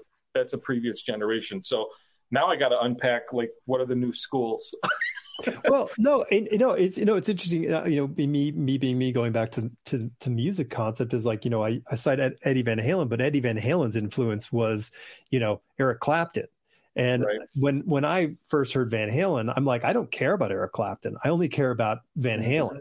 And I think that's sort of like so and for clapton it was robert johnson Right, right, totally. And like for like so, but like in those in that respect, like I mean, listen, look how big in, an influence Mignola has been.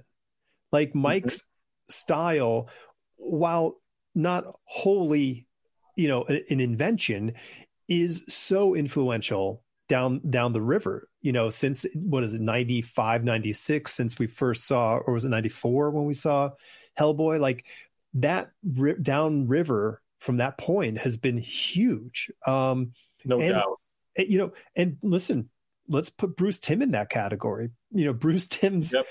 artwork on a cartoon that w- translated into car- comic books has Mhm. been massive. You- You're Yes. quite right. And both of those names come up. When I do show those artists in class, Mhm. at least a third of the students know those. Yeah. guys. And and again, that's removed from the source because you have there's Kirby and Toth in Timm. Oh, and for sure. And then there's like what uh, Frazetta and and Toth and Kirby and Mignola. Even if Yeah. Mignola doesn't cite Toth as as a strong influence, that's what he's said publicly. Uh, Mhm. although I, I, it seems so to me, but uh, you got to take his word for it. But but it, at the very probably, if people are into black spotting now, they're going to go. What to- Toth who Alex who they don't sure. they, they wouldn't see it they almost all of them would cite Mignola first Yeah, and they're going to Chris. They're going to put to Chris Samnee, and they're going to Chris point to you know Mike Mignola and go well, these guys, indeed and, and rightfully so. They're looking at some great art.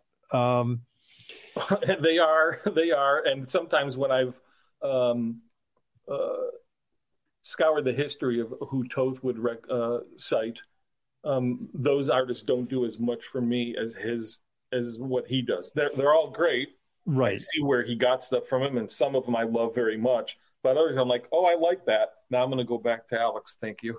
Right right. And i mean that's i mean that's the thing. And you know I, i'm i'm a i'm a real i mean I, it's that 12 year old man like whatever that made that 12 year old super happy is Mhm. always going to make you happy like you're always going to be all right cool i'm i still think star wars is pretty fun Yeah, Um, well, uh, me too. And I got a couple shirts, and you know, I, I'm not far removed from the uh, the freshmen in high school who wore a different Star Wars shirt to class every day.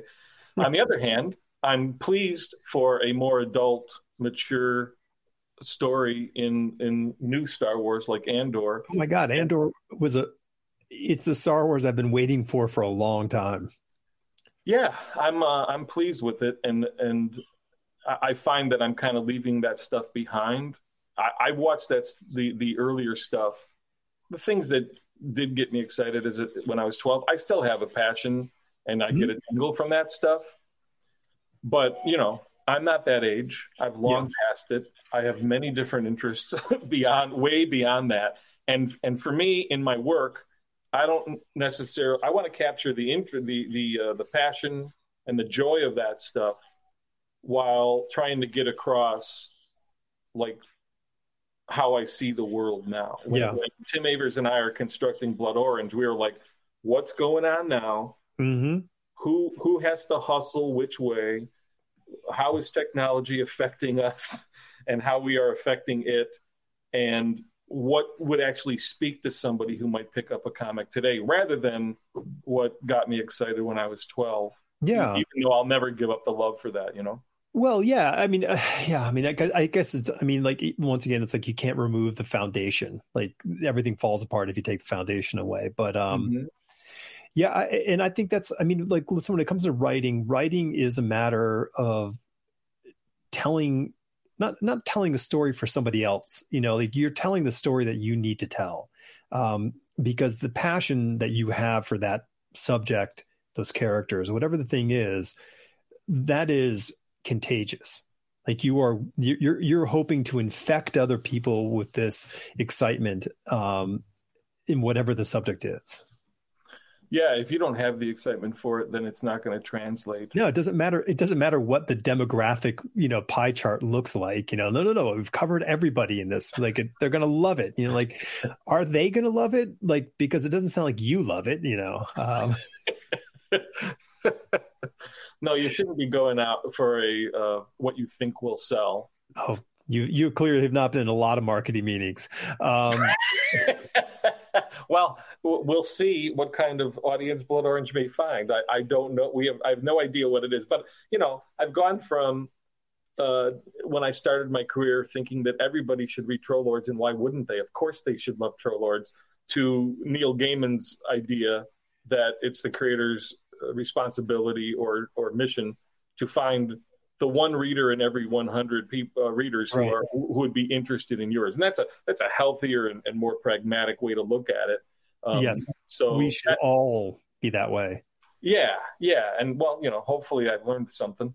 And yeah, yeah. Uh, i'm a little more re- uh, reasonable and uh, and realistic about that. But that's the mission one at a time just kind of building uh, finding the readers who will connect with the, the the material that i'm doing now. What's the so what's the what's the objective with Blood Orange? Um, we put it out on newdaynoir.com mm-hmm. just to while we're working on it because it's a long piece, uh, so people can find it and and read it for free now online. Right. Um, but if, and that's released chapter by chapter. But then the goal is pro- is a finished graphic novel that we will print when it's finished um, probably be 200 to 250 pages, and we're nearing okay. 100 pages now. Nice. Wow. Okay. Good. So we're just under the halfway point, I guess. Is yep. Where we are. Okay. And when do when do I get to read the next chapter? Uh, I'm finishing it right now, so I would guess that right after the holidays, I will. I've been slowed down because of uh, health stuff, mainly yeah. the last few months. So that's the way things go sometimes. Um, mm-hmm. Um, but I'm gearing up, and I've got a good bit of the next two chapters done. So hopefully, in the new year, um, I'll feel better, and then more chapters will be released more quickly as we intend. Well, the link will be in the description, and uh, so people will be able to just click on it and uh, go read. Which yeah, great. I hope people like it. Yeah, no, I enjoy, I enjoyed it. I'm I'm I, I like I like multi-thread stories. I like mysteries. I like curiosity. So I'm I'm I'm trying to weave it together as I'm reading it, going, where is this going? What is the you know what is the what is the con- conclusion that I can draw? So. Yeah, I think we've got some more surprises around the corner. Uh, Tim has done a lot of work, uh, character and, and world building, and we've talked it out a lot over the time we've been working on it. I don't think I don't know if people will guess where we're going because some of the stuff, even where we end, is um, not necessarily traditional. Yeah. All right. Cool. I'm looking. I'm that, that's what the, that's where the new in in in the new day in New Day Noir comes. that we're trying to flip a whole genre. We'll see if people think we're successful or not. Well, that's cool. Um, yeah. No. And I, I mean, it's I, I think that whole you know web comic giving it for free is a really big big thing. Um, there's so many opportunity there's so many avenues now between patreon and substack and your own standalone you know website all these things. It's uh there's a lot out there. I, I at least at this stage i want people to be able to access it while we're working on it rather than working on something for three or four years that nobody sees. Yeah. And i also don't want there to be friction. But you know there's just a lot of there is friction because there's just so much to look at um, mm-hmm. but i also think it's important even while we're promoting stuff online and in social media to uh, drive people to a site we own and control. Yep. Um, and then we'll see where it goes as we're finishing it and when we get to the end. I don't know what the publishing thing will be, um, what the situation will be when we when we complete it. Um, mm-hmm. But we will be open to anything, and no, regardless, we'll make sure it gets out one way or other. Yeah, no, that I it's I mean hey man, you're running your own small business. You gotta you gotta have you gotta have your plan, and you gotta gotta adapt and you know conquer. Even I, if I did not plan that when I started, meaning doing Trollords and self publishing was a means to an end, and we just mm-hmm. wanted to do comics on our, and and but then I got the bug of having control over it, and even though I worked for DC and other co- uh, companies after that, that kind of independent streak hasn't um, left me and yeah. uh, and but the landscape's changed, so now we'll see um, how how that what kind of reception uh, it gets. But we'll keep plugging away because we love comics and we love the story.